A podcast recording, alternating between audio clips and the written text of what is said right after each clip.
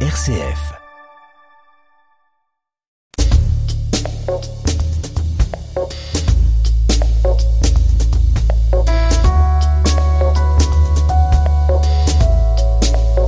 Décryptage, Natacha Coq. Bonjour à tous et bienvenue dans notre émission Décryptage. J'espère que vous êtes en pleine forme en cette fin de semaine. Alors comme d'habitude, on reçoit deux invités qui vont partager avec nous leurs différentes réflexions et leurs analyses aussi euh, sur les sujets du jour. On a le plaisir d'être entouré par Vincent Delcor que vous connaissez hein, maintenant, le rédacteur en chef de Catobel. Bonjour Vincent. Bonjour Natacha, bonjour à tous. Et avec euh, aussi également à nos côtés Simon-Pierre de Montpellier qui est politologue et rédacteur en chef de la revue trimestrielle en question. Bonjour à chacune et chacun. Alors, petit rappel pour les auditeurs qui ne connaissent pas spécialement la revue en question. Donc la revue en question, c'est une revue euh, trimestrielle euh, qui traite euh, essentiellement d'enjeux liés à la démocratie, à l'écologie et l'interculturalité. et donc c'est une revue d'environ 70 pages avec un dossier assez consistant. Bon, on vous demandera comment vous nous abandonnez en, nous abandonner. Tout va bien. Nous abonner en, en, fin d'émission. On s'abandonne dans les articles. Hein. C'est sans doute ça que j'ai voulu dire. Bon, démocratie, ça tombe bien parce qu'en fait, c'est le premier sujet. On va en parler. Donc, on va se poser la question qu'apporte-t-elle aujourd'hui et quid du, du futur? Eh bien, c'est tout de suite euh, qu'on va découvrir lors de vos discussions. Et ensuite, en seconde partie, c'est le sujet de la rébellion qui sera mis sur la table, mais pas n'importe laquelle. On parle de celle dans l'espace public. C'est sur elle qu'on va se concentrer Ensuite, il y a vos zooms en fin d'émission. Un mot sur vos zooms? Un mot, un vrai mot? un mot, euh, eh bien c'est c'est Gaillot en un mot comme en mille. Hein, c'est peut-être euh, aujourd'hui on est on est jeudi et, hier on a appris le décès de de cet évêque français. Euh, aujourd'hui jour d'enregistrement on est jeudi et, et, le jour d'émission de diffusion ce serait effectivement le vendredi et, et donc c'est c'est sa mort qui qui est largement abordée dans dans les médias aujourd'hui. D'accord. Et vous, Simon-Pierre, le Zoom En un mot, c'est Move et c'est le nom d'une coalition que j'expliquerai un peu davantage. Ça va, mais ça c'est en troisième partie de l'émission. Allez, c'est parti. Évidemment, on retrouvera Pierre Granier qui nous ouvrira quelques pages du journal dimanche. Nous, on y va. Première partie de l'émission. On va maintenant se concentrer sur le système politique qu'est la démocratie. Alors, c'est une forme de gouvernement dans lequel la souveraineté émane du peuple. Là, je viens de vous citer la définition du dictionnaire Larousse pour que la signification soit claire pour tout le monde, tout le monde qui écoute l'émission. Alors Simon Pierre, je vais vous laisser la parole parce que c'est un dossier du dernier numéro de votre revue en question. Alors pourquoi est-ce important de mettre la démocratie en lumière aujourd'hui? Qu'est-ce qui vous a motivé à choisir ce thème, vous toute l'équipe?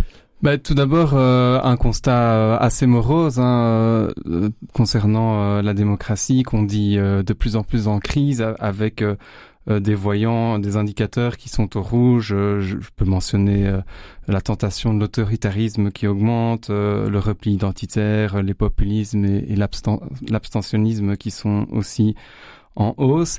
Et nous, on a voulu s'intéresser avec la revue en question euh, aux manières de revitaliser cette euh, démocratie euh, sans spécialement se focaliser sur le régime, parce que c'est une question qui, qui est souvent traitée sur les modèles de démocratie, par exemple participative, délibérative, comment changer les parlements, etc. mais plutôt en partant par le bas et donc euh, sur euh, la pratique de la démocratie dans nos quotidiens, dans nos organisations, euh, dans différents domaines de la société. Et donc voilà, c'est la manière dont on a voulu traiter la question démocratique pour que chacune et chacun puisse l'approprier. Et vous, Vincent, vous y avez aussi consacré un article dans le journal Dimanche. Oui, alors on a un super partenariat, hein, euh, Journal Dimanche et, et, la revue en question. Et donc, euh, dès qu'il y a un, numéro de la revue en question qui sort, dès qu'il y a un bon numéro de la revue en question qui sort, eh bien, on, on, y en a des mauvais, les meilleures pages dans, dans, Dimanche. Et vu qu'ils sont tous bons, ah. ça arrive effectivement chaque trimestre, c'est une chance. Et donc, ça m'a permis aussi euh, d'approcher un petit peu de, de, plus près cette thématique. Euh, et, et j'aimais bien votre manière de commencer, Natacha, c'était en, en, proposant une définition de la démocratie. Mhm. Et je crois que c'est important de définir ce qu'est la démocratie. Et, et, en fait, on est déjà confronté là, à mon avis, à un premier obstacle. Hein. Vous avez donné une, une, définition qui est assez, assez factuelle, assez, assez couramment admise. Euh, c'est effectivement euh, la souveraineté qui vient du peuple. Mais avec ça, on a tout dit et on n'a encore rien dit. Euh, et donc, au fond, comment concrètement on, on fait vivre la démocratie?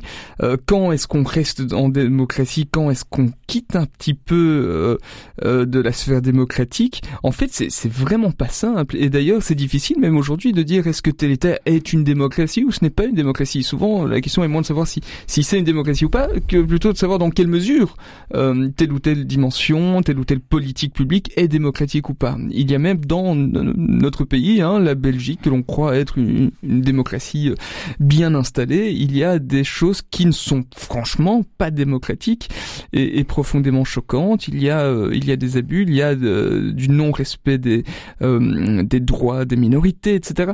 donc la question de la définition de la démocratie me semble une bonne porte d'entrée. Et, euh, finalement, j'essayais de, de, de, faire ma, ma propre petite définition, euh, un peu hors des, des définitions habituelles. Et je me disais, au fond, la démocratie, c'est quoi? C'est peut-être le souci de l'autre. Alors c'est quelque chose qui peut challenger hein, comme comme, comme euh, définition, euh, mais mais je crois qu'il y a il y a fondamentalement euh, à partir du moment où on veut être en démocratie, c'est cette prise en compte du fait qu'on n'est pas seul. C'est la prise en compte d'autres choses que de nos propres intérêts ou de mes propres intérêts. et en fait, dès qu'on quitte cette logique où on prend vraiment pleinement en compte les intérêts des autres, on risque en fait déjà d'entrer dans une logique non démocratique. Vous êtes d'accord avec cette définition? Oui, je rejoins tout à fait euh, ce que ce que Vincent dit. C'est très difficile en fait de définir la démocratie parce qu'il y a différents modèles démocratiques. Euh, il y a des, des régimes parlementaires, il y a des régimes euh, qui associent un président, il y a des enfin voilà, il y a toute une série de régimes qui se disent démocratiques. Euh, et, et, pour nous, en tout cas, dans la manière dont on a traité l'enjeu dans, dans, le dossier, d'ailleurs, le, titre est un, se veut un peu provoquant. Sommes-nous vraiment démocrates? Parce qu'on a justement voulu questionner euh, notre rôle de démocrate, donc de de partisans de la démocratie euh, dans différentes structures. Et donc nous, on est parti en fait de la définition de, Paul Ricoeur, qui parle lui plutôt d'une société démocratique, donc pas spécialement du régime en tant que tel.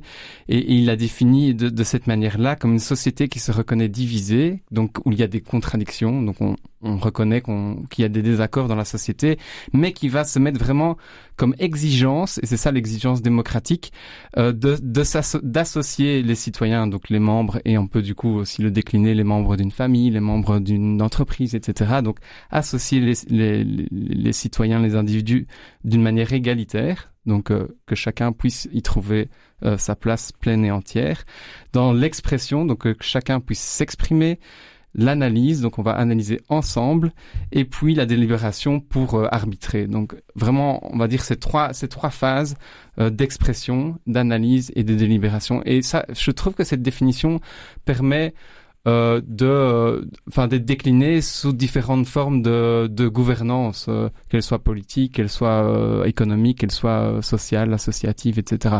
Donc voilà notre définition de d'une société qui, qui se veut démocratique dans dans un idéal.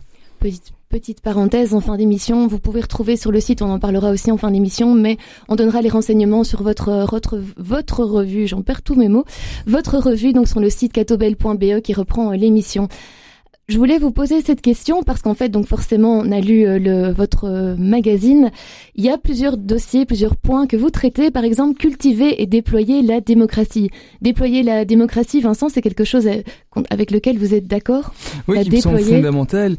La démocratie, ce n'est pas qu'une question de, de technique ou de mécanisme ou de règles. on a souvent réduit la démocratie à la question du vote euh, et évidemment, sans vote et sans suffrage vraiment universel, euh, il n'y a pas de démocratie.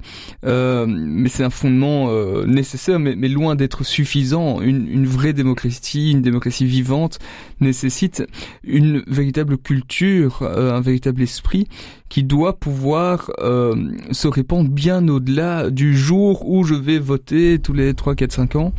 Euh, et qui doit commencer très tôt, à mon avis. Hein. Euh, et de ce point de vue, il y a deux, deux lieux qui me semblent assez fondamentaux pour euh, pour expérimenter et pour découvrir la démocratie, pour s'y initier. Bah, c'est certainement la famille et l'école. Euh, et on s'y essaye d'ailleurs un petit peu à la maison. On a trois, trois, trois enfants là. Euh, et c'est pas simple. On essaie de temps en temps de faire des conseils de famille. On essaie d'impliquer euh, euh, les enfants dans, dans dans la gestion des communs, de ce qu'on peut appeler les communs, enfin ou en tout cas des espaces communs, des, des, règles de la maison. Alors il y a des choses sur lesquelles, à, mon sens, on, les parents doivent garder la main pour définir les, les, règles et le cadre suffisant. Mais il y a aussi des choses qui peuvent vraiment se discuter. N'hésitez pas à m'envoyer sur les roses, mais par exemple euh, par exemple, discuter de. Euh, alors pour moi, à table, il y a, des règles qui, qui, se discutent et des règles qui se discutent pas. Par exemple, quand on est à table, on peut pas se lever euh, sans demander autorisation pour les enfants. En tout cas, ça c'est une règle qu'on impose. Euh, par contre, moi, ça me dérange pas trop. Euh, ça devient discutable en tout cas de manger avec les doigts. Ah, effectivement. Mais, voilà, mais en même temps on peut on peut se dire bah non chez nous on mange pas avec les doigts. Enfin ça ça, ça fait pour moi typiquement les choses qui, qui peuvent peut-être être discutables et que d'une famille à l'autre etc. Enfin voilà mais, mais donc euh, tout ça pour dire que, que apprendre euh, cette gestion de, de la collectivité des soucis euh, communs etc très tôt me semble vraiment fondamental et si on ne le fait pas très tôt ça, ça devient difficile tout d'un coup à 17 ou 18 ans de se dire ah maintenant je, je dois commencer à m'intéresser aux politiques parce qu'en fait, euh, bah oui, c'est la vie en société me, me concerne. Et donc l'école a évidemment aussi un, rôle majeur à jouer euh, sur ces questions. Et c'est pas seulement avoir un délégué de classe, même si c'est déjà très bien, mais c'est là aussi déployer une, culture de la délibération et une culture du, souci de l'autre. Euh, notamment un exemple, et puis je m'arrête, mais j'ai l'impression, en tout cas de mon temps, je sais pas si ça a tellement changé, que souvent à l'école, bah, chaque élève doit réussir, en fait doit réussir seul et imite mieux que les autres. Euh, ce qui me semblerait fondamental, dans, surtout dans le monde d'aujourd'hui, c'est de se dire une classe réussit ensemble, un groupe réussit ensemble. Euh, pour moi, ça, ce serait vraiment un, apprentissage très très riche de, de la démocratie. Et donc ça, voilà, il y a, peut-être des choses à, développer dans les classes pour euh, pour favoriser cette prise en compte de l'ensemble, du commun, des autres. Simon Pierre. Euh, d'abord, je félicite Vincent euh, d'essayer d'implémenter, de pratiquer la démocratie en famille, parce que c'est en effet, à mon sens aussi, le premier lieu, euh, en tout cas sur un, un, espace temporel de la vie, disons, enfin, dirons-nous. mais c'est aussi sans doute un des plus difficiles. Euh, parce qu'il y a il y a l'apprentissage de la vie, il y a l'apprentissage des règles et, et d'ailleurs j'en profite pour pour dire que la démocratie ce n'est pas l'anarchie et donc dans un système démocratie, euh, démocratique, c'est important en effet qu'il y ait des institutions, on dira, dans le système politique, mais dans une famille qu'il y ait des règles, euh, qu'elles puissent éventuellement discuter à, à travers différents formats euh, et, par exemple un conseil familial. Mais la démocratie n'est pas l'absence de règles. Euh, donc oui, et alors pour revenir à, à, votre question initiale sur déployer, enfin déployer la démocratie, oui. Euh, l'idée, c'est en effet d'essayer de démultiplier les lieux où on puisse euh, exercer cette démocratie. Donc, il y a dans le parcours de vie, la famille, l'école, les organisations au travail, etc.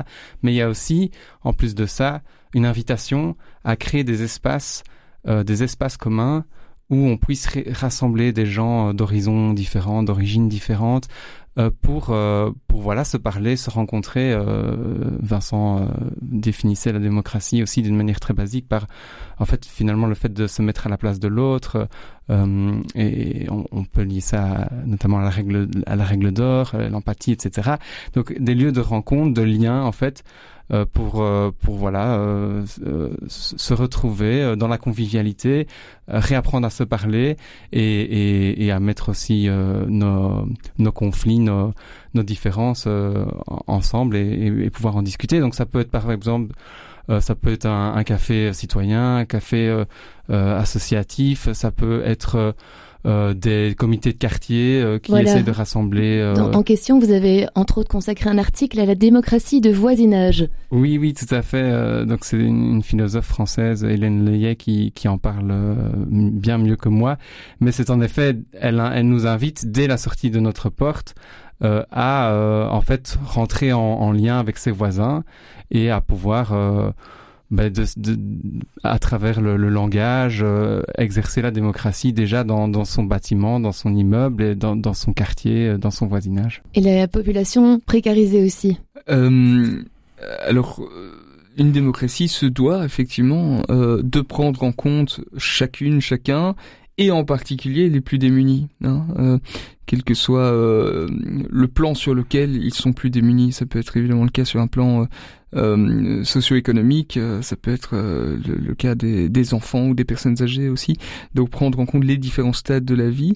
Donc c'est pas seulement se dire que, que chacun doit pouvoir s'exprimer, c'est quand même avoir aussi, à mon avis, un souci fondamental, privilégié euh, pour les plus démunis, pour ceux qui, si on est dans la loi de la jungle, en fait, seront mangés les premiers.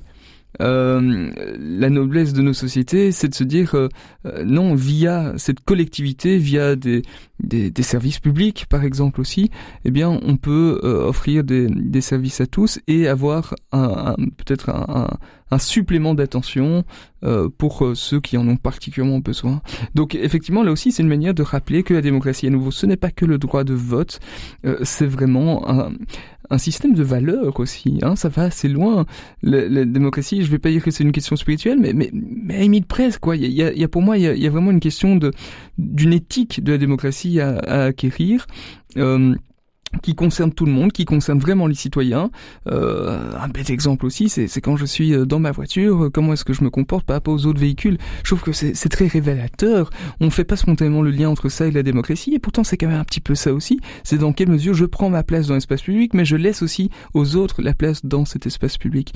Donc question éthique qui concerne chaque citoyen, et puis alors évidemment qui concerne bah, les élus, hein, qui sont un petit peu les la pointe de l'iceberg de la démocratie. Et c'est vrai que de ce point de vue-là, malheureusement, euh, des scandales, il y en a régulièrement, des abus, il y en a régulièrement, et donc euh, il y, a, y, a, une éthique de la démocratie qui doit pouvoir être appliquée par eux aussi, par eux d'abord, mais par eux pas seulement. Mais c'est vraiment une exigence, hein, de, ne fût-ce que dans un groupe, euh, de donner la parole aux, aux, personnes qui sont les plus euh, fragiles, euh, les plus petits en fait, parce que c'est souvent, c'est souvent ces personnes-là qui spontanément ne, ne la prendront pas. Et donc voilà, est vraiment une exigence de donner la, de donner la parole. Montesquieu disait l'amour de la démocratie est celui de l'égalité. Et, et quand on regarde au-delà d'un groupe dans notre société, et ne fût-ce qu'en Belgique, qui est quand même un, un État euh, avec une sécurité sociale assez importante, etc. Mais en Belgique, il y a près de, de 20% de la population qui qui vit ou qui risque de basculer dans la pauvreté ou l'exclusion sociale. Et, et donc, euh, dans, dans, notre dossier, euh, Céline Nieuwenhuis, qui est secrétaire générale de la Fédération des services sociaux, en parle vraiment très bien. Moi, c'est un entretien qui m'a qui m'a beaucoup touché. Elle explique comment, en fait, des conditions, enfin de telles conditions de vie empêchent d'être partie prenante de, de la démocratie parce que en fait euh, on pense euh, voilà on pense à la fin du mois on pense à ses enfants et on n'a pas le, la possibilité le, le, le capital socioculturel le temps etc pour se consacrer à, à, à la démocratie que ce soit euh, dans sa, même même dans la démocratie locale. Donc par exemple répondre à des consultations citoyennes euh, d'un quartier d'une commune ben ça demande déjà un certain voilà un certain capital de vie euh, et, et, donc c'est très difficile pour euh, pour un grand nombre de personnes. Donc ça je pense que c'est quelque chose qui qui qui doit être dans dans la mentalité de de, de la société des personnes qui dirigent que ce soit euh, au niveau politique ou économique etc c'est d'essayer de se mettre de nouveau à la place de l'autre et en l'occurrence du plus fragile la puissance de l'action collective là je reprends vos mots mais donc c'est ça a son importance la mmh. puissance de l'action collective ah oui la démocratie c'est fondamentalement du collectif et c'est fondamentalement peut-être aussi refuser le rapport de force ou, ou la loi de la jungle, ce qu'on a expliqué tout à l'heure. Euh, et puis on découvre qu'ensemble on peut faire des choses extraordinaires. Euh, un exemple, euh, le défi climatique, ce n'est pas en nous comportant tous comme des individus qu'on pourra y faire face. En revanche, si on se comporte tous comme des citoyens, c'est-à-dire comme des gens qui prennent en compte effectivement cette dimension collective, sociétale, mais qui ne s'inscrit pas seulement dans l'espace, mais aussi dans le temps, c'est-à-dire qui prend en compte l'avenir de cette même société, alors là, on découvre effectivement que, que se mettre ensemble, ça, ça, peut, euh, ça peut déboucher sur des actions de poids. Oui, parce que le, la démocratie, c'est, un idéal, on peut se dire que, que c'est de l'ordre de la conviction de, de se dire que pour rechercher le bien commun, on doit pouvoir euh, euh consulter euh, l'ensemble de, de, des, des parties prenantes d'un groupe, d'une société mais c'est aussi, à mon sens, quelque chose de l'ordre de l'efficacité, dans le sens où, face à des enjeux Euh, alors pas, l'efficacité comme on l'entend en termes de temporalité, par exemple, d'avoir une mesure qui va très très très vite, mais plutôt dans le sens de euh, se mettre, de mettre le plus de le plus possible d'expertise, de d'expérience de, vie autour de la table pour rechercher ensemble la meilleure des solutions face à des enjeux qui sont de plus en plus des enjeux de long terme, comme les enjeux écologiques, par exemple. Forcément, démocratie, ça rime aussi avec politique. Ah oui, je pense que, que c'est deux thèmes qui sont très proches. Hein. la politique, c'est le souci de la cité, c'est le souci de, du, du collectif.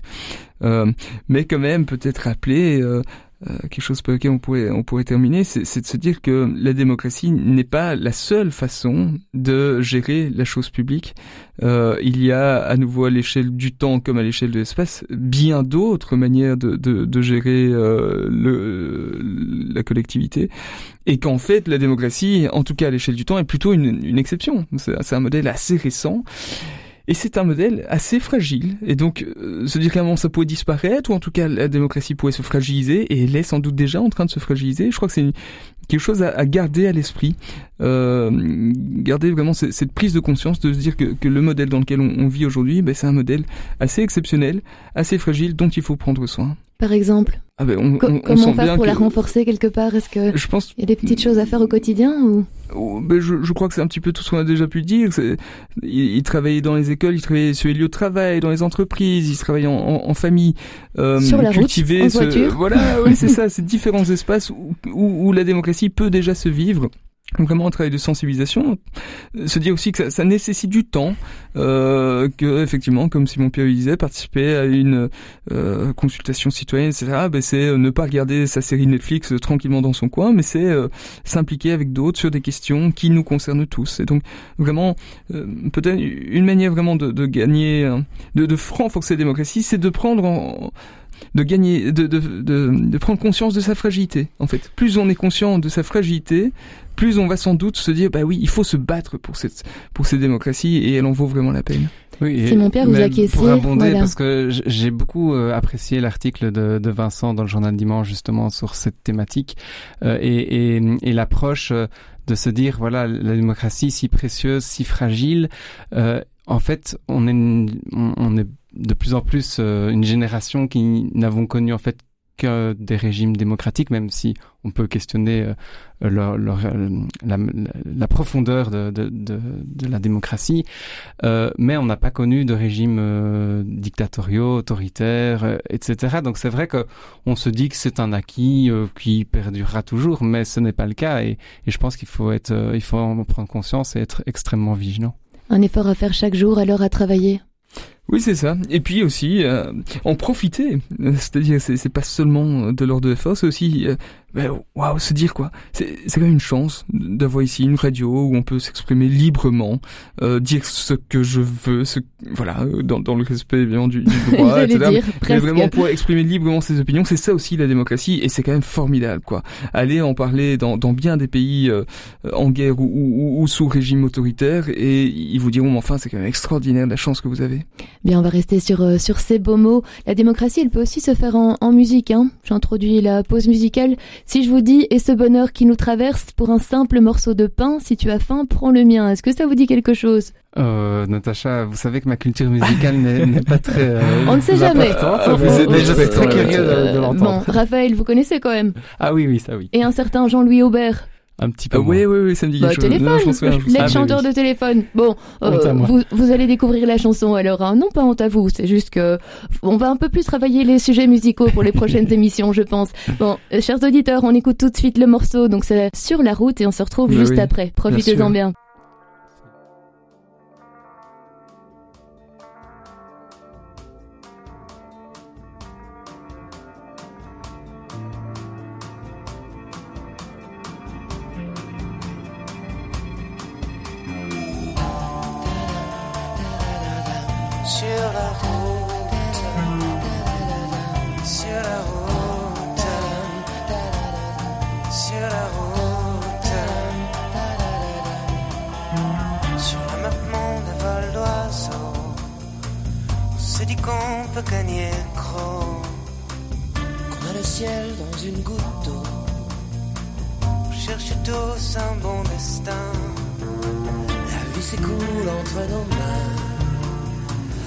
je vois la peine notre chemin. Traverser la vie sans billet de train. Traverser la vie sans billet de train. Sur la route, sur la route. solitude, la mauvaise se fait rêver la liberté. Jurez qu'on ne s'ennuiera pas on aura du bien, tu vois. Et ce bonheur qui nous traverse pour un simple morceau de pain. Si tu as faim, prends-le sur la route, sur la route,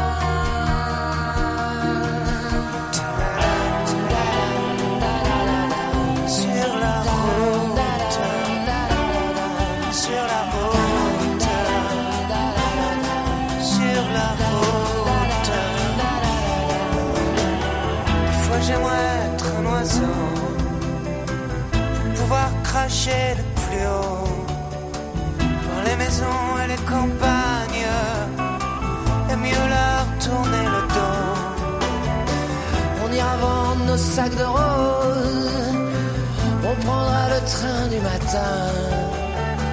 Sur tous les murs, il y aura écrit de la justice, pas la vengeance,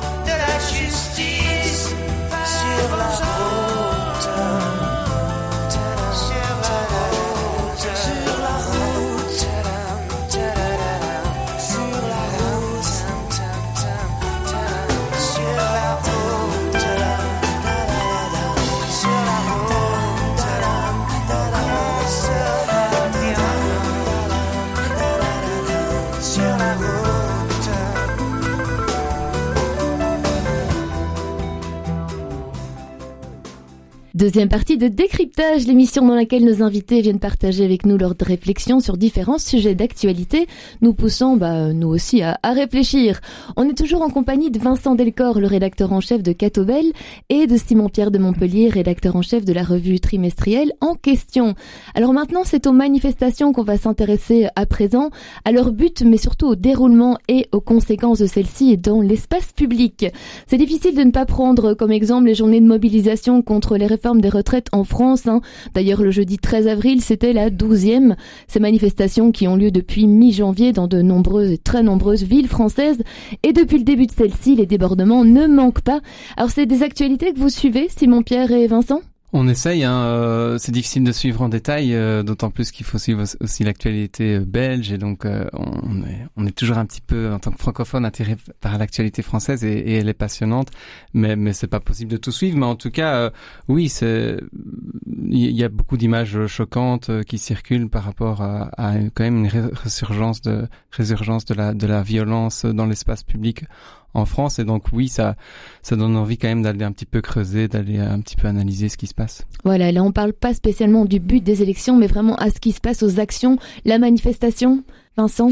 Oui, c'est toujours euh, intéressant de voir euh, comme une, une thématique euh, peut se poser de, différentes manières en, fonction euh, qu'on se, trouve d'un côté ou, de l'autre d'une frontière. Euh, et puis au-delà de ça, c'est toujours intéressant de voir aussi euh, quand, quand des gens s'expriment dans la rue. Hein, on évoquait tout à l'heure la, la, démocratie. la démocratie ne se vit pas que dans les parlements. Elle peut aussi s'exprimer dans la rue. la grève, par exemple, c'est un droit reconnu dans nos démocraties. même si, voilà, c'est parfois intéressant de se dire tiens, qu'est-ce qui est vraiment démocratique? Démocratiques. Hein. Euh, certains mécanismes parlementaires peuvent apparaître peu démocratiques et parallèlement certaines grèves dans la rue peuvent apparaître très démocratiques. Donc je, trouve que le travail d'analyse doit être assez fin pour se dire euh, comment euh, un groupe de personnes euh, eh bien essaye de, défendre soit leurs intérêts, soit une certaine vision, un certain modèle de société dans l'espace public. Comment se sentent-elles ou, ou, pas entendues, comprises Je trouve qu'on est on est là dans vraiment dans des questions tout à fait passionnantes. Mais il faut oser aller dans la rue, revendiquer ses, ses choix, ses droits, ses envies. Oui, il faut oser, euh, d'autant plus, euh, je dirais, en France, euh, où on voit quand même que il y a, enfin voilà, il y a de la violence dans la rue, il y a, des, il y a des violences policières, peut-être pas une violence structurelle, mais en tout cas des violences policières. Moi personnellement, je suis pas sûr que j'oserais, j'oserais dans ce climat-là aller manifester. Pourtant, c'est un droit fondamental, et donc ça pose déjà une première question. C'est cette peur d'aller manifester, étant donné un climat qui est voilà, qui est entretenu. Euh, et, et... Oser, Vincent? Ça vous parle aussi euh, Ah oui, alors euh, ben, moi effectivement, je, je suis pas forcément un homme de la rue, hein, euh, et c'est pas mal aussi euh, de chacun, chacune savoir un petit peu quelle est un peu son, son talent, sa vocation, son charisme, on l'appelle ça comme on veut, sa manière de contribuer à la construction d'une société meilleure, hein, on peut dire ça comme ça.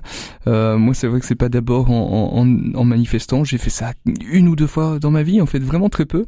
Euh, pourtant, il y a, y a, des choses qui me choquent, mais c'est vrai que moi, ce sera davantage peut-être en m'exprimant devant un micro comme je le fais maintenant ou, ou, ou, dans un éditorial. Donc chacun a un peu son, son talent, sa manière de faire, euh, mais c'est pas parce que c'est pas le mien que, que, que je n'ai pas à entendre ce qui se vit et ce qui se dit dans la rue euh, voilà, ça me semble aussi important. Et peut-être justement précisément que ce qui se joue en France, c'est que il y a une série de personnes qui ont le sentiment de ne pas avoir été entendues. Et ça c'est vraiment euh, un gros problème de nos sociétés, une difficulté de dialogue une difficulté de dialogue qu'on retrouve dans, dans un autre dossier euh, euh plus belge. Là, c'est le dossier de l'Aise, hein, euh, euh, qui est assez différent puisque là, c'est d'abord au sein d'une entreprise privée hein, que les choses se passent, mais on a des milliers de, de, salariés qui estiment, ben voilà, qu'elles ne sont pas entendues. par leur direction qui leur impose une décision, c'est de franchiser des dizaines et des dizaines de, de magasins de Deleuze sans que ces personnes aient le moins du monde pu exprimer euh, l'une ou autre opinion sur le sujet. Là, je crois qu'il y a un, vrai problème, et donc quand effectivement les gens ont le sentiment de ne pas être écoutés, entendus, de ne pas avoir droit au chapitre, eh bien, euh, d'un point de vue de la démocratie, on disait tout à l'heure, la démocratie, c'est permettre à chacun aussi de pouvoir s'exprimer. Il y a quelque chose de problématique, et donc euh, ça va être dans la rue et parfois, malheureusement aussi, dans la violence que que d'autres choses vont être exprimées. Mais quelque part en silence de l'aise, parce que les magasins sont fermés, donc c'est une rébellion, mais silence. Alors en silence oui et non puisque les magasins sont fermés, mais, mais devant les magasins il y a quand même des gens qui crient, euh, qui ont été euh, à l'assemblée générale des actionnaires euh, aux Pays-Bas hier et qui ont essayé de se faire entendre. Donc il y a, aussi des cris, il y a aussi des cris qui, me semblent d'ailleurs assez légitimes. donc voilà, c'est vrai que parfois le silence peut être une bonne manière de, se faire entendre aussi. voilà, je pense aussi que quand on défend des combats comme ça, il faut être créatif. Hein. Comment se faire entendre, c'est une bonne question. Dans notre société où il y a tellement de bruit, parfois le silence est une bonne manière de, parler. Oui, dans, dans le cas de Deleuze, euh, à mon sens, on n'est pas encore, et, j'espère que ça ne va pas dégénérer dans, dans, dans, un, dans le stade de la manifestation, de la violence. On est vraiment au stade de la grève, qui, comme l'a dit Vincent, est un droit fondamental, et qui en fait le but de la grève, ce n'est pas d'emmerder les gens. Euh, le but de la grève, c'est d'essayer de rétablir un équilibre dans le pouvoir. Euh, que ce soit le pouvoir vis-à-vis euh, des patrons, mais aussi le pouvoir vis-à-vis de l'État, d'où des grèves qui vont aussi ennuyer l'État par par une action dans la société. donc donc voilà, je, dirais qu'on est à ce stade au niveau au niveau de de Deleuze. Et, et, alors peut-être un autre élément par rapport à ça, c'est que on pense souvent que la grève intervient quand euh, en cas d'échec de discussion, mais en fait, la grève, elle est plutôt un moyen de provoquer la discussion.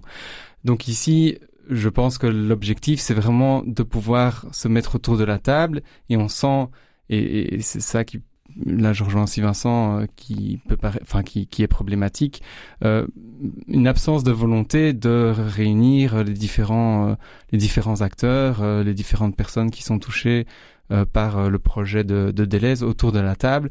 D'ailleurs, une des conditions en tout cas du point de vue, je dirais, syndical et des travailleurs de se mettre autour de la table, c'est qu'on puisse partir, ou en tout cas la possibilité de partir d'une feuille blanche existe. Or là, en tout cas, c'est ce que dénoncent euh, les syndicats, euh, ben, il n'y a pas de volonté de, de partir d'une feuille blanche. Donc, ce qui explique la situation bloquée euh, actuelle.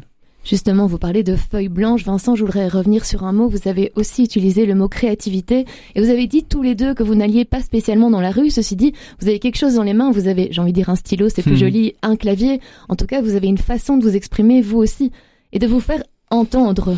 Oui, il y a, bien des manières de, mener des, combats, de dénoncer euh, des choses qui nous semblent euh, injustes. Et donc là aussi, vraiment chacun un petit peu euh, bah, bah, son talent. Et, souvent, c'est la combinaison hein, de différents de différentes forces et de différentes manières d'exprimer euh, des voilà des revendications qui peuvent faire bouger des choses. Hein. Aller simplement dans la rue, ça suffit pas s'il n'y a pas aussi des contacts euh, euh avec les politiques, euh, s'il n'y a pas aussi euh, des articles dans la presse, etc. Donc, je crois que c'est bien de, de mener les combats collectifs collectivement avec toutes sortes d'atouts et voilà en espérant faire bouger les choses, en étant parfois très ferme, mais en en, en, montrant aussi, et, vraiment je reviens là-dessus, que, que, le but c'est et, à nouveau hein, on évoquait tout à l'heure la question de la démocratie la démocratie c'est le souci de l'autre ici on n'est pas dedans et c'est ça qui est choquant dans ces histoires. Alors sur le cas français moi personnellement euh, euh allonger l'âge la durée de, de, de, travail actif me semble être quelque chose d'assez cohérent hein, donc je suis pas forcément contre euh, cette retraite ou en tout cas l'esprit de la retraite de manière générale euh, mais, mais comment est-ce qu'on impose euh, Comment est-ce qu'on ouvre les débats vraiment sur ces questions? On a parfois le sentiment, et ça en, en France assez fort dans ce système présidentiel, où c'est vraiment très vertical où le président n'a pas forcément toujours beaucoup de respect pour ce qu'on appelle les corps constitués, hein, notamment les syndicats ou le, tissu associatif, etc. Euh, et donc là, je crois qu'il y a une vraie fragilité, une vraie faiblesse dans ce mode de fonctionnement. Euh, et donc parfois, ça peut alors aussi déboucher sur des actions qui seront euh, plus violentes, sur des abus, sur des excès. Euh, je me suis plongé aussi un petit peu dans, dans l'histoire de, de, la Belgique et voir un petit peu dans quelle mesure la violence pouvait porter du fruit, oui ou non. Et en fait, c'est vrai que spontanément, je dirais aujourd'hui, dès qu'il y a violence, c'est gênant. Euh, pourtant, il y a eu des combats euh, bah, qui ont été violents, mais qui ont pu euh, déboucher sur des résultats, et notamment des, des, des combats des, des ouvriers hein, pour euh, la reconnaissance d'une législation sociale, pour le droit de vote, etc. Il y a parfois eu de la violence, et il y a eu, une, voilà, vraiment des gens qui sont descendus de la rue, parfois de manière violente, même si souvent la violence, elle venait plutôt de l'autre camp. Donc, il y a eu des affrontements avec les forces de l'ordre. Hein, à la fin du XIXe siècle, il y a plusieurs dizaines de morts euh, pour euh, euh, lors de grèves, avec affrontements avec la police, etc. Euh, dans les années 60 encore, on annonce dans Limbourg à Zwartberg la fermeture d'une mine. Euh, il y a des, des, centres dans la rue et il y a euh, à nouveau des violences, plutôt la police qui, qui va tirer sur sur des manifestants. Donc euh, c'est vrai que quand on pense à la violence, il faut pas oublier aussi le problème des violences policières hein, qui a pu se manifester, qui se manifeste parfois encore aujourd'hui, mais qui dans dans, dans l'histoire et notamment l'histoire de notre pays est loin d'être absente.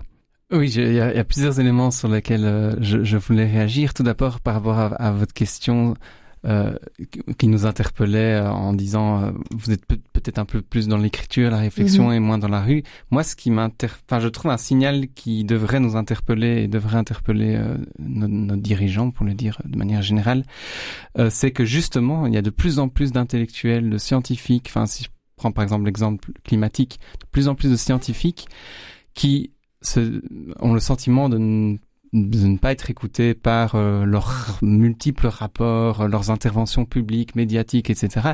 Et qui du coup vont participer à des manifestations dans la rue, mais aussi à des manifestations de désobéissance civile. C'est quelque chose qui, qui vient de plus en plus actuellement, la question de la désobéissance civile. Donc, moi, une image qui m'avait marqué, par exemple, c'était déjà en 2019, euh, Olivier de Scooter, qui est quand même un intellectuel de renom qui travaille à l'ONU, donc c'est quand même pas n'importe quelle institution, etc., et qui avait participé notamment à une action d'Extinction Rebellion, qui est vraiment un mouvement de désobéissance civile qui s'était fait euh, enfin qui, qui avait reçu un, un, un, spray pardon euh, euh, de la police etc et ça, pour moi, c'est des signaux qu'il y a quelque chose qui ne va pas dans la démocratie. En fait, c'est qu'en en fait, les, citoyens et même les experts ne se sentent plus suffisamment écoutés, et donc il y a quelque chose qui se polarise dans la société, qui peut éventuellement devenir violent, même si une action, euh, par exemple, de désobéissance civile euh, est, par, est par essence pacifique, elle peut devenir violence, euh, violente par rapport à, à éventuellement une confrontation euh, aux forces de l'ordre et la manière dont les forces de l'ordre vont réagir face à cette action. Mais voilà, c'est toutes des choses qui, je trouve, euh, sont révélateurs de, de, quelque chose qui se passe dans le fond. Et aussi, pour, je voulais aussi abonder euh, dans ce que Vincent disait par rapport aux acquis sociaux qui se sont pas toujours faits de manière ultra pacifique comme on le voudrait. Euh, voilà, parfois euh, la grève, euh, il y a eu des grèves où il y a eu des morts par le passé, etc. mais qui, qui, ont permis de, de, des acquis sociaux.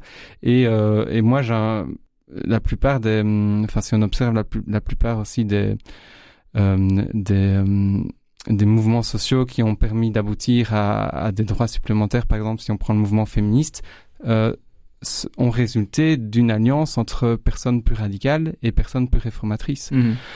Euh, donc voilà, je pense que les deux ne sont pas spécialement opposés. Finalement, monsieur et madame tout le monde peuvent être actifs dans cette euh, rébellion quelque part, ils peuvent donner leurs avis. Je pense par exemple sur euh, les sites, vous parliez des articles, ben aujourd'hui, si l'article est mis sur, euh, imaginons, Facebook, maintenant tout un chacun peut réagir à cet article et donner son avis.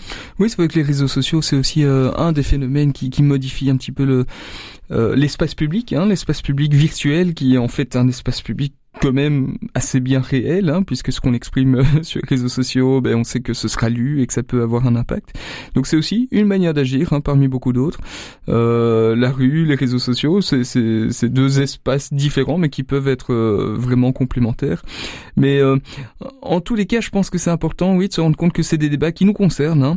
Même ce qui se passe chez Deleuze, en un sens, ça nous concerne, parce que ça concerne d'abord une entreprise privée bah, qui fonctionne un peu comme elle fonctionne, sauf que bah, on on est tous plus ou moins clients des grandes surfaces, euh, on a tous plus ou moins de contact avec euh, les personnels de ces grandes surfaces, on est tous peut-être dès lors invités quand même à, se demander tiens quelles sont les conditions euh, de travail et de vie de, ces personnes, le prix des produits que j'achète est-ce que c'est un prix juste, hein, puisque ben, souvent quand même dans, dans cette question-là c'est la question du prix et donc de l'argent et de la rentabilité qui est au cœur. Deleuze est une entreprise qui se porte bien mais qui voudrait manifestement réduire encore plus ses coûts et augmenter encore encore plus ses bénéfices, bah, on peut se demander si, si ça, c'est vraiment euh, le modèle de, société dans lequel on veut vivre. Et donc oui, les consommateurs, consommateurs, euh, tout citoyen, euh, je crois, est de près ou de loin quand même concerné par, par un débat comme celui-là.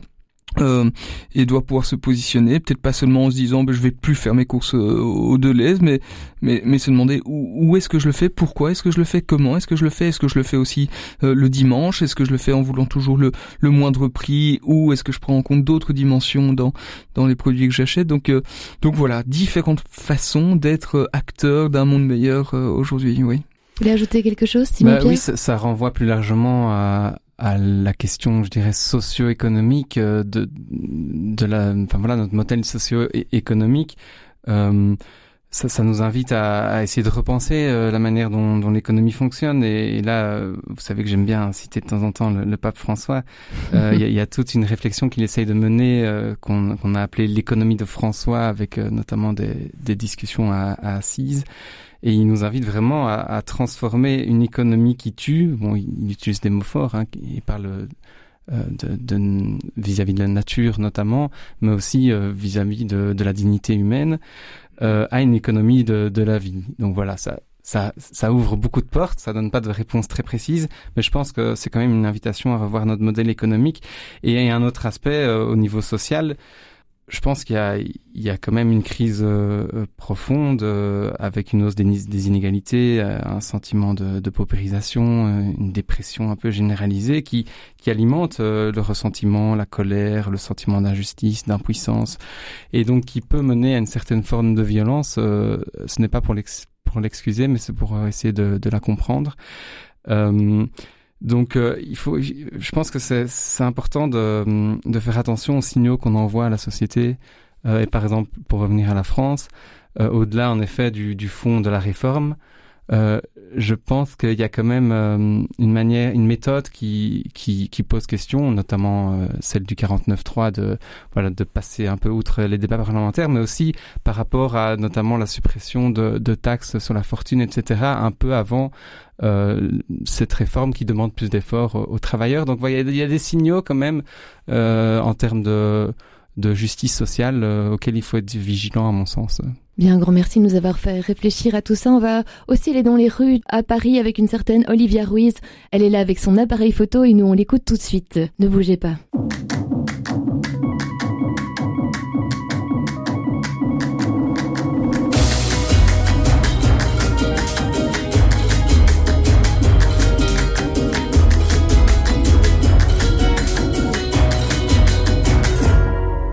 Je loue des chambres d'hôtel aux étages élevés.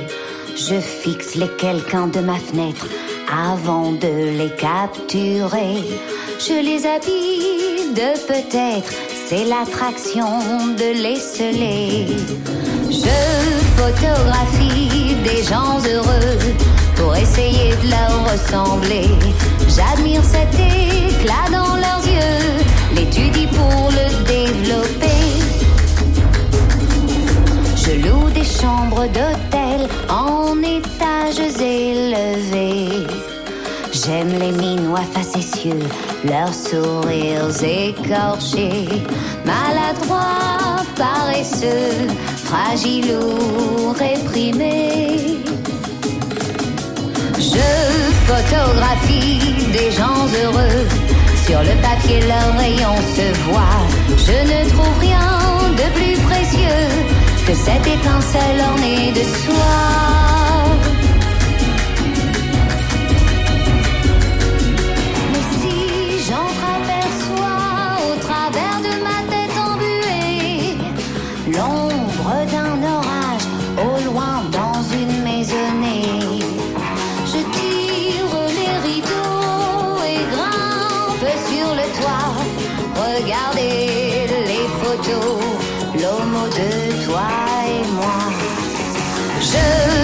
Photographie des gens heureux pour essayer de leur ressembler.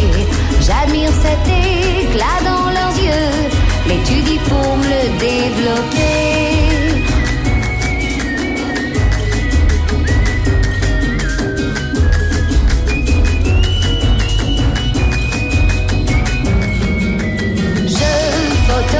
des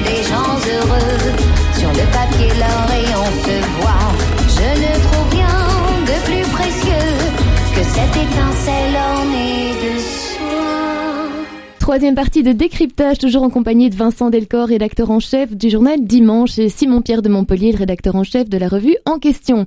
C'est le moment où on va écouter vos zooms. Vous aviez donné un indice au début de l'émission. Lequel de vous deux a envie de se lancer en premier? Mais je veux bien ah, euh, Vincent commencer. On a appris ce, ce, mercredi en fin de journée le, le décès de, de, Jacques Gaillot, Monseigneur Gaillot. Euh, alors c'est un nom que je connaissais évidemment, comme beaucoup de gens, je pense, mais mais je, euh, je, je, le situais en, dans les très grandes lignes, mais, mais en fait, euh, ce, ce, décès, comme souvent, m'a permis de, en fait, un peu tard, de, de mieux faire connaissance avec lui. Euh, et notamment de, de, me plonger dans, dans, dans l'un ou l'autre de ces textes. Donc Jacques Gaillot qui, qui a été évêque hein, d'Evreux avant d'être finalement écarté de, de ses fonctions pour euh, ben, euh, des, des, prises de position euh, un petit peu trop dissonantes, dissidentes par rapport à, à, la structure, par rapport à l'Église à laquelle il appartenait. et je suis notamment tombé sur l'homélie qu'il a prononcée le 22 janvier 95 en la cathédrale d'Evreux, c'est-à-dire ben, au moment de son départ il a notamment dit ceci, la vigilance critique des non-croyants est vitale, elle tient en éveil la conscience évangélique des chrétiens. Et je vais répéter, euh, la vigilance critique, la vigilance critique des non-croyants est vitale, elle tient en éveil la conscience évangélique des chrétiens. Je pense que le propre de cet évêque, c'était effectivement d'avoir ce souci, euh, beaucoup d'évêques longs, mais il l'avait d'une manière toute particulière, euh, peut-être des, des, des non-chrétiens, des non-croyants, des périphéries, comme on l'aurait dit bien plus tard le pape François. Euh, et c'est quelque chose qui manque parfois hein, dans notre Église où on, est parfois un peu renfermé sur nos propres soucis, nos propres euh, difficultés de fonctionnement, euh, nos propres gestions d'affaires, etc c'est quand même toujours se rappeler que l'Église est d'abord là pour le monde et que les prêtres et les évêques, euh, tout est baptisé, mais les prêtres et les évêques quand même ont d'abord la, mission hein, euh, euh, d'être là pour le monde. bien sûr, ils sont là pour prendre soin de communautés, de communautés de croyants, mais prendre soin du monde aussi. Et, et je pense aussi pouvoir vraiment se mettre à l'écoute des non-croyants euh, est quelque chose de fondamental euh, et, qui doit toujours, sans cesse, constamment interpeller l'Église sur sa manière d'être, sur sa manière d'agir. Donc voilà, ce que une des choses que j'avais envie de de retenir de de cet homme et, et de partager aujourd'hui. Bien, grand merci Vincent. Et vous Simon Pierre, dites-nous. Oui, je voulais vous parler de la coalition Move. Donc, c'est une coalition qui a vu le jour il y a, il y a deux ans environ, en janvier 2021. Et c'est une initiative de quatre associations euh, actives, euh, enfin engagées avec des personnes euh, migrantes, en particulier en, en centre de détention. Donc, c'est Caritas International, le CIRE, GRS Belgium et, et Vluchtelingenwerk. Euh, du côté flamand. Euh, et en fait, l'objectif de Move euh, et de ses partenaires, c'est de réduire l'usage de la détention pour des raisons migratoires et à terme mettre fin à, ces pratiques qui sont vraiment traumatisantes pour pour les personnes qui viennent demander l'asile en fait en, en Belgique. ce sont des formes de prison. Et, et, alors, cette coalition est en train de mener une campagne justement de sensibilisation euh, tout public et, et, et, de plaidoyer politique, euh, avec une série de vidéos de témoignages en fait de visiteurs, donc des personnes qui rendent visite euh, dans ces centres de détention, et, et de, mais aussi de témoignages de, de personnes détenues en fait euh, en centre de détention. Et j'ai trouvé voilà ces, ces, premières vidéos très touchantes et très humaines. Et donc voilà, j'invite les auditeurs et auditrices qui qui serait euh, voilà qui serait sensible à, à ces questions-là euh, à vous y intéresser et à, et à aller sur euh, le site web euh, movecoalition.be. on mettra aussi le lien sur notre site catobel.be sous l'émission.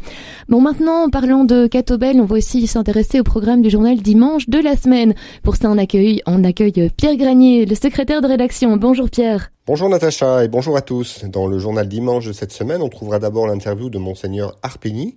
Le centième évêque de Tournai vient en effet de fêter ses 75 ans et comme le stipule le droit canon, il a remis au pape François sa lettre de renonciation. C'est donc l'occasion de revenir avec lui sur ces 20 années d'épiscopat qui ont été marquées notamment par le synode diocésain de 2011 à 2013. Prolongement d'un travail entamé dans les années 1990, ce synode était l'occasion pour les catholiques de s'interroger sur la manière d'être des signes dans une région marquée par une grande pauvreté et une grande absence de Dieu dans la vie des citoyens. Dans ce grand entretien, Monseigneur Arpini nous parle aussi du pape François, mais aussi de son intérêt pour l'islam. Il revient également sur le douloureux dossier des abus sexuels dans l'Église, pour lequel il était le référent au sein de la conférence des évêques de Belgique. Je ne m'attendais pas à un tel déferlement, confie-t-il, à ce sujet. Quant à ses projets futurs, une fois déchargé de ses responsabilités d'évêque, c'est depuis Mons, où il prendra sa retraite, que Monseigneur Arpigny les envisage. L'évêque aimerait poursuivre ses travaux de recherche sur Louis Massignon, mais aussi enseigner, donner des conférences et rester au service de l'Église, mais en veillant bien ne pas gêner les responsables pastoraux actuels, précise-t-il. Ces propos ont été recueillis par Manu Van et sont à lire en pages 2 et 3. Nous venons de fêter Pâques et sans doute que vous faites partie de celles et ceux qui ont acheté des œufs en chocolat pour l'occasion. Et si vous en avez un peu abusé, vous pourriez le regretter doublement, car l'augmentation constante de la consommation de cacao en Europe a pour conséquence un accroissement de la déforestation dans les pays producteurs, en particulier en Afrique de l'Ouest. Ainsi, en 2019, en Côte d'Ivoire, 25% des cacaoyères ont remplacé des forêts classées et des aires protégées. En 60 ans, ce pays a perdu plus de 80% de ses forêts, entraînant ainsi des pertes considérables en matière de biodiversité et de puits de carbone. Bref, de quoi donner un goût amer à nos œufs en chocolat, comme l'écrit Nancy Goethals dans son article que l'on trouve en page 4. Vous avez certainement entendu parler en ce moment de ChatGPT. Ce robot est capable de dialoguer avec son interlocuteur humain, de générer du contenu argumenté en puisant dans les données, ces fameux data qui alimentent l'intelligence artificielle. Il peut ainsi écrire des romans, des poèmes, des dissertations, des articles en fonction des désirs formulés par l'humain. C'est fascinant, mais faut-il s'en réjouir ou s'en inquiéter?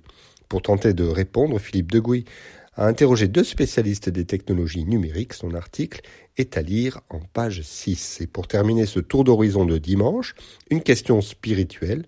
Faut-il préférer la méditation à la prière ou l'inverse? La réponse dépendra fortement de ce que l'on entend par l'un et l'autre terme. Mais si cette question est posée, c'est parce que la prière chrétienne, depuis une vingtaine d'années, est interrogée dans sa pratique par différents styles de méditation venus d'autres horizons culturelle et spirituelle, notamment la méditation de pleine conscience qui s'est rapidement popularisée. Si celle-ci a permis à certains chrétiens de redécouvrir la prière, elle peut aussi en éloigner. Pour éclairer ce débat, Christophe Herrings nous apporte ses lumières en pages 14 et 15. Voilà pour cette semaine. Eh bien, tout grand merci Pierre Granier. On se retrouve la semaine prochaine. Un grand merci Vincent Delcor d'être venu euh, nous partager vos différents avis. Pour s'abonner au journal Dimanche, comment fait-on? À catobel.be ou dimanche.be, c'est encore plus direct. Et c'est le moment puisqu'il y a des offres spéciales euh, hmm. dans la joie pascale. Eh bien, retenez bien l'information, chers auditeurs. Et Simon Pierre de Montpellier, un grand merci aussi. Je vous pose aussi la question pour s'abonner à la revue en question? Oui, sur le site euh, du centre avec centreavec.be, vous verrez un, espace boutique et n'hésitez pas à, vous abonner à dimanche et à la revue en question. Ce sont des, des bons compléments c'est très joli, ça, terminer là-dessus. Mon chers auditeurs, un tout grand merci aussi pour votre écoute. Vous savez donc que vous pouvez retrouver toutes ces informations sur le site catobel.be. Prenez bien soin de vous et prenez bien soin de vos proches et à très vite. Au revoir.